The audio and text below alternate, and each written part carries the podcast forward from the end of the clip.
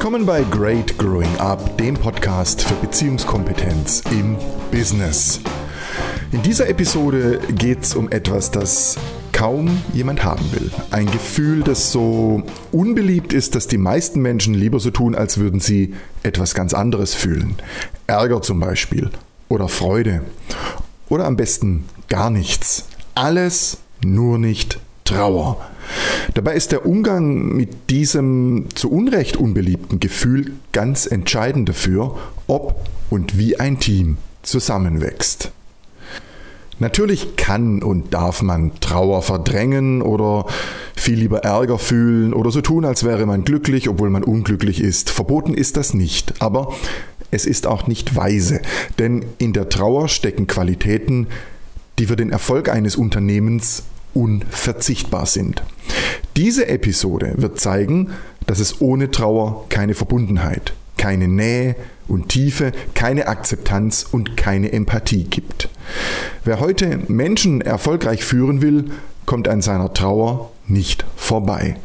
Der Umgang mit ihr entscheidet maßgeblich darüber, ob und wie ein Team zusammenwächst.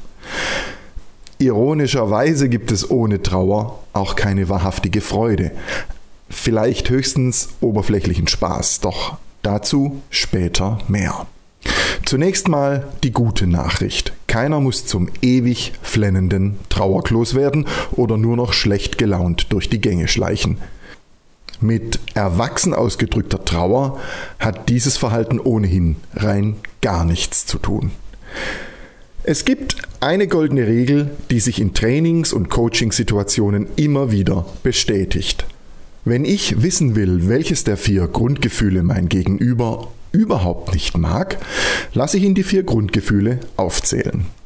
Das Gefühl, das ihm als letztes oder vielleicht auch überhaupt nicht einfallen will, ist es. Das klappt so gut wie immer.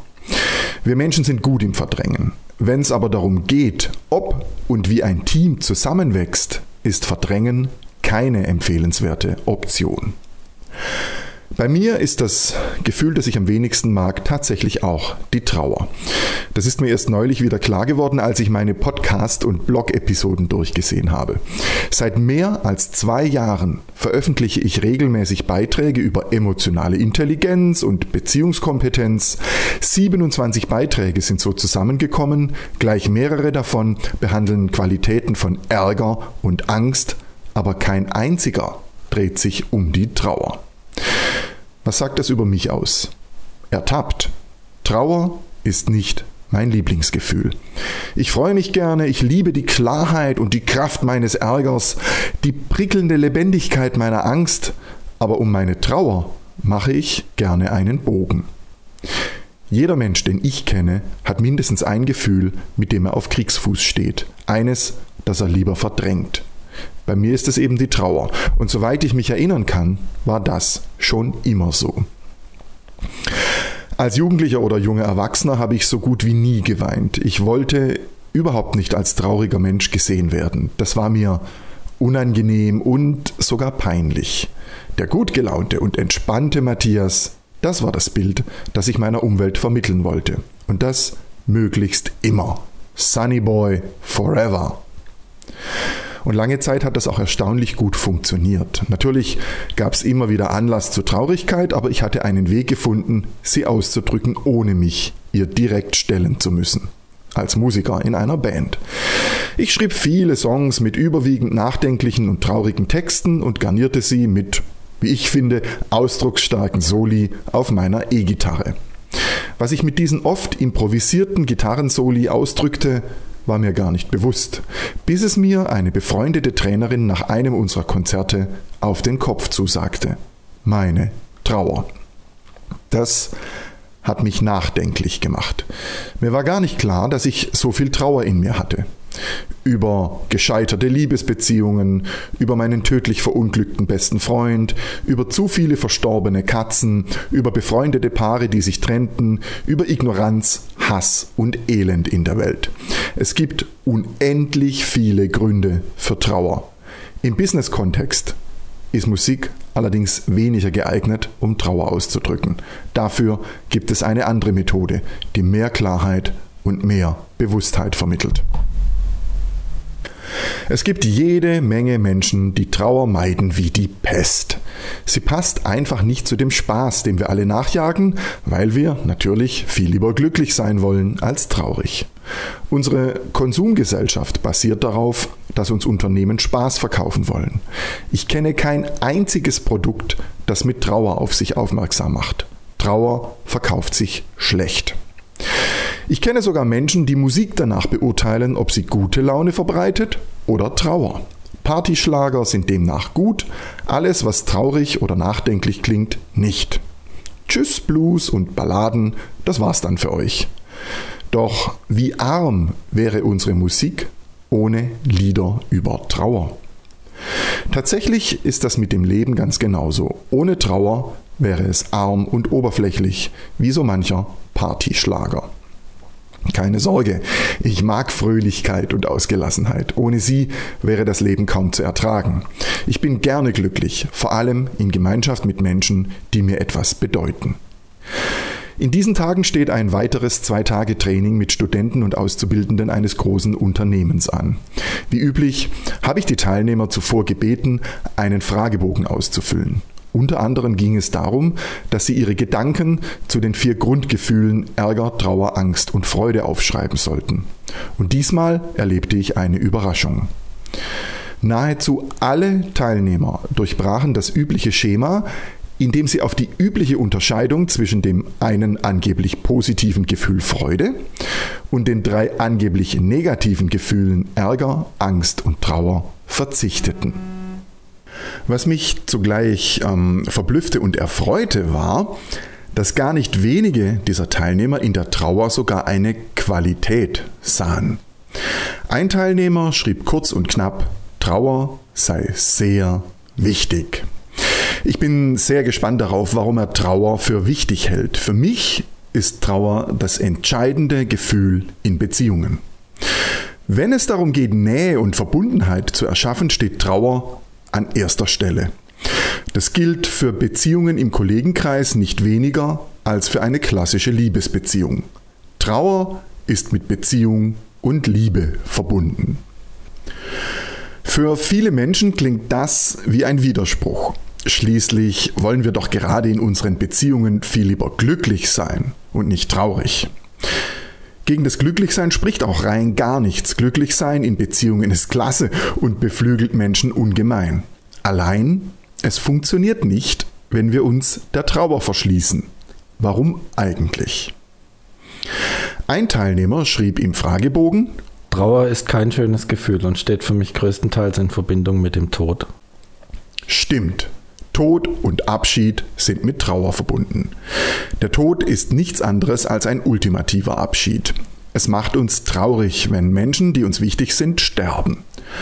Auch der Gedanke, dass wir selbst sterben und geliebte Menschen zurücklassen, kann uns traurig machen. Weil der Tod aber ein Tabuthema in unserer Gesellschaft ist, meiden wir die Begegnung mit ihm ebenso wie die Begegnung mit unserer Trauer. Wir bewerten sie als nicht schön. Trauer ist der Beweis, dass etwas gut war und die beklemmende Erkenntnis, dass alles endlich ist. Sagt ein weiterer Teilnehmer. Trauer ist der Beweis, dass etwas gut war. Das gefällt mir. Wir trauern, wenn Dinge, die wir gut, die wir als gut empfunden haben, zu Ende gehen. Die Erkenntnis allerdings, dass alles irgendwann zu Ende geht, empfinden wir dagegen als beklemmend. Jetzt wird es Zeit für eine revolutionäre Frage. Warum eigentlich? Warum empfinden wir das Wissen darum, dass alles irgendwann ein Ende hat, als beklemmend?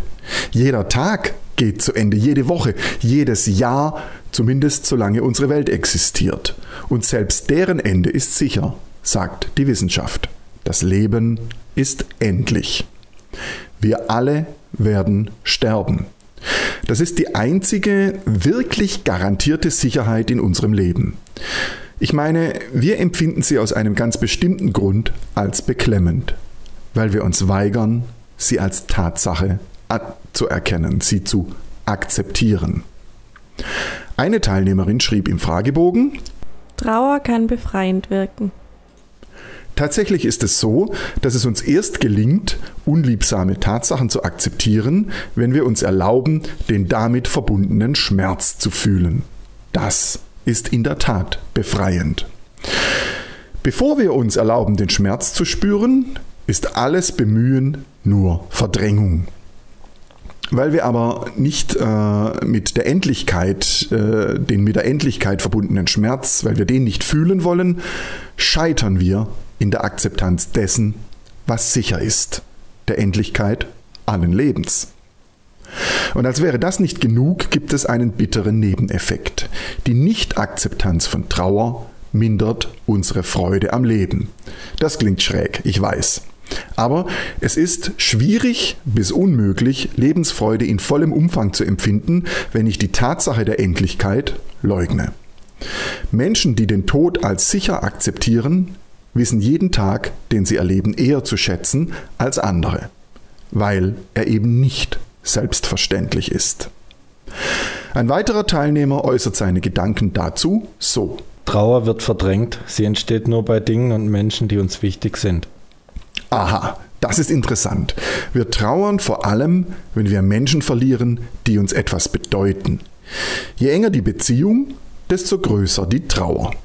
Im Umkehrschluss bedeutet das, wenn ich Trauer vermeiden will, muss ich Menschen auf Distanz zu mir halten. Viele Menschen tun das aus genau diesem Grund, weil sie den Schmerz der Trauer möglichst vermeiden wollen. In der Liebesbeziehung ebenso wie im Kreis der Kollegen. Teams, die der Trauer ihrer Mitglieder keinen Raum bieten, können durchaus produktiv arbeiten. Aber es fehlt ihnen die Tiefe und Vertrautheit, mit der sie emotional belastende Situationen gemeinsam meistern können. Sie bleiben an der sprichwörtlich unverbindlichen Oberfläche. Eine Teilnehmerin schrieb im Fragebogen, Trauer kann man nicht vermeiden, man sollte aber wissen, wie man damit am besten umgehen kann. Da stimme ich unumwunden zu. Es gibt kein Leben ohne Trauer. Genauso wenig wie es ein Leben ohne Angst und Ärger gibt. Allerdings kann ich mir sehr wohl ein freudloses, ein freudloses Leben vorstellen. Eines ohne Tiefe und Nähe, ohne Klarheit und Kraft, ohne aufregende Abenteuer und Herausforderungen. Interessanterweise sind aber genau das Qualitäten, die Unternehmen heute einfordern emotionale Verbundenheit im Team und zum Unternehmen, Entscheidungsfreude und Selbstantrieb sowie Freude an der Herausforderung und den Mut, kreative Lösungen zu finden. Das alles gibt es nicht ohne die Bereitschaft, die damit verbundenen vermeintlich negativen Gefühle wahrzunehmen. Es lohnt sich, den Gedanken zuzulassen, dass Ärger, Angst und Trauer ebenso ihre Qualitäten haben wie die allseits beliebte Freude. Denn Tiefe, Nähe, Klarheit und Kraft, Abenteuer und Herausforderungen erlebe ich nur, wenn ich mich auf die damit verbundenen Gefühle einlasse. Auf Trauer, auf Ärger und auf Angst. Ich kann die Anlässe, die ihnen vorausgehen, so wenig verhindern, wie ich den Tod besiegen kann. Wohl aber kann ich die sich daraus ergebenden Gefühle verdrängen, wenn ich bereit bin, den Preis dafür zu bezahlen. Und im Falle der Trauer sind das, wie bereits erwähnt, Nähe und Tiefe in Beziehungen. Hier kommt der zweite Halbsatz der gerade erwähnten Antwort ins Spiel. Man sollte aber wissen, wie man damit am besten umgehen kann. Erwachsener Umgang mit Trauer hat nichts mit einem endlosen Tränenstrom oder gar mit Selbstmitleid zu tun. Ich erlebe in meinen Trainings immer wieder, was geschieht, wenn ein Teilnehmer seiner Trauer Ausdruck gibt. Mal mit, mal ohne Tränen. Trauer äußert sich vor allem in der Stimme. Ich trainiere Menschen darin, ihrer Trauer Worte zu geben. Sie sprechen darüber, was sie traurig macht, was sie verletzt hat und ihnen Schmerz bereitet. Wenn das passiert, verändert sich jedes Mal die Atmosphäre im Raum. Es wird still und die Teilnehmer rücken unwillkürlich enger zusammen. Es entsteht eine Nähe zueinander, die vorher nicht da war. Verbundenheit. Der wesentliche Unterschied zwischen einer Abteilung und einem Team ist folgender. In einer Abteilung verstellen sich Menschen und funktionieren. In einem Team zeigen sie sich, wie sie sind, erfahren dafür Akzeptanz und geben Höchstleistung. Übrigens bringt die ganze Verdrängerei meiner Meinung nach keinerlei Zeitgewinn. Verdrängte Trauer beeinflusst Menschen sogar deutlich länger als Trauer die Akzeptanz erfährt. Das gilt sowohl für den, der sie spürt, als auch für alle anderen im Raum. Ich erinnere mich an eine Mitarbeiterin, die mich in meiner Zeit als Führungskraft oft sehr gefordert hat. Ihre launenhafte Zickigkeit war im Team berüchtigt. Sie galt zeitweilig als unerträglich. Was die Mitarbeiterin brauchte, war jemand, der ihr zuhörte. Genau das aber wollten verständlicherweise die genervten Kolleginnen und Kollegen nicht. Keiner hatte Lust, ihr zuzuhören. Also musste der Chef ran. Logisch.